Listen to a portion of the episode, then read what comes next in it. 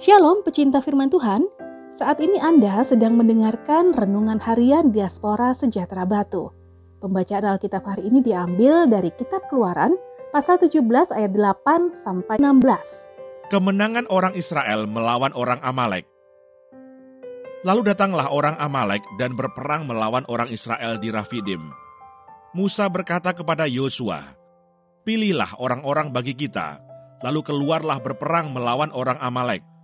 Besok aku akan berdiri di puncak bukit itu dengan memegang tongkat Allah di tanganku. Lalu Yosua melakukan seperti yang dikatakan Musa kepadanya dan berperang melawan orang Amalek. Tetapi Musa, Harun, dan Hur telah naik ke puncak bukit. Dan terjadilah, apabila Musa mengangkat tangannya, lebih kuatlah Israel. Tetapi apabila ia menurunkan tangannya, lebih kuatlah Amalek. Maka penatlah tangan Musa, Sebab itu mereka mengambil sebuah batu, diletakkanlah di bawahnya supaya ia duduk di atasnya. Harun dan Hur menopang kedua belah tangannya, seorang di sisi yang satu, seorang di sisi yang lain, sehingga tangannya tidak bergerak sampai matahari terbenam. Demikianlah Yosua mengalahkan Amalek dan rakyatnya dengan mata pedang.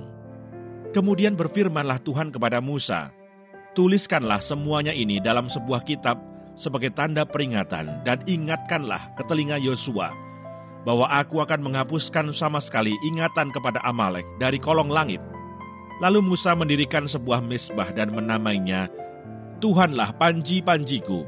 Ia berkata, tangan di atas panji-panji Tuhan. Tuhan berperang melawan Amalek turun-temurun. Ayat Mas hari ini diambil dari kitab Keluaran pasal 17 ayat 12. Maka penatlah tangan Musa, sebab itu mereka mengambil sebuah batu, diletakkannya lah di bawahnya, supaya ia duduk di atasnya.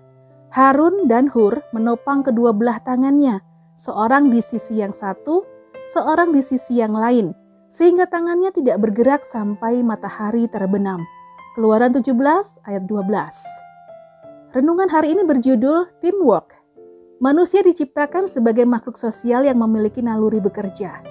Bekerja sebagai bentuk cara manusia mempermuliakan Allah sebelum manusia jatuh ke dalam dosa. Namun ketika manusia sudah jatuh dalam dosa, maka bekerja sebagai bentuk cara manusia mempertahankan hidupnya.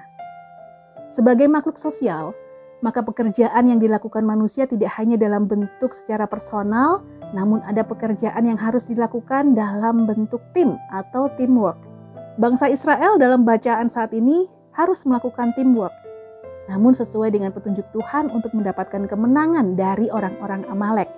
Pekerjaan yang besar tidak dapat dilakukan seorang diri, demikian juga dengan pekerjaan Tuhan yang dimandatkan kepada anak-anaknya. Dalam Matius 28 ayat 19 sampai 20. Tidak dapat dikerjakan hanya seorang diri atau satu gereja dan selesai dalam satu generasi. Tetapi harus dilakukan oleh semua orang percaya dari segala denominasi dan harus terus didelegasikan kepada generasi berikutnya.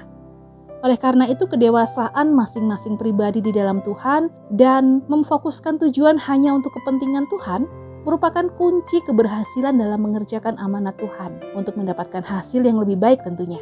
Namun dengan hasil yang lebih baik tersebut bukan berarti amanat Tuhan selesai di generasi ini, tetapi juga harus dilanjutkan oleh generasi berikutnya.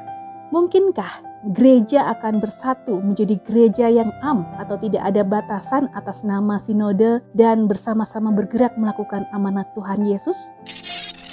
Dan marilah kita saling memperhatikan supaya kita saling mendorong dalam kasih dan dalam pekerjaan baik. Ibrani 10 ayat 24. Tuhan Yesus memberkati.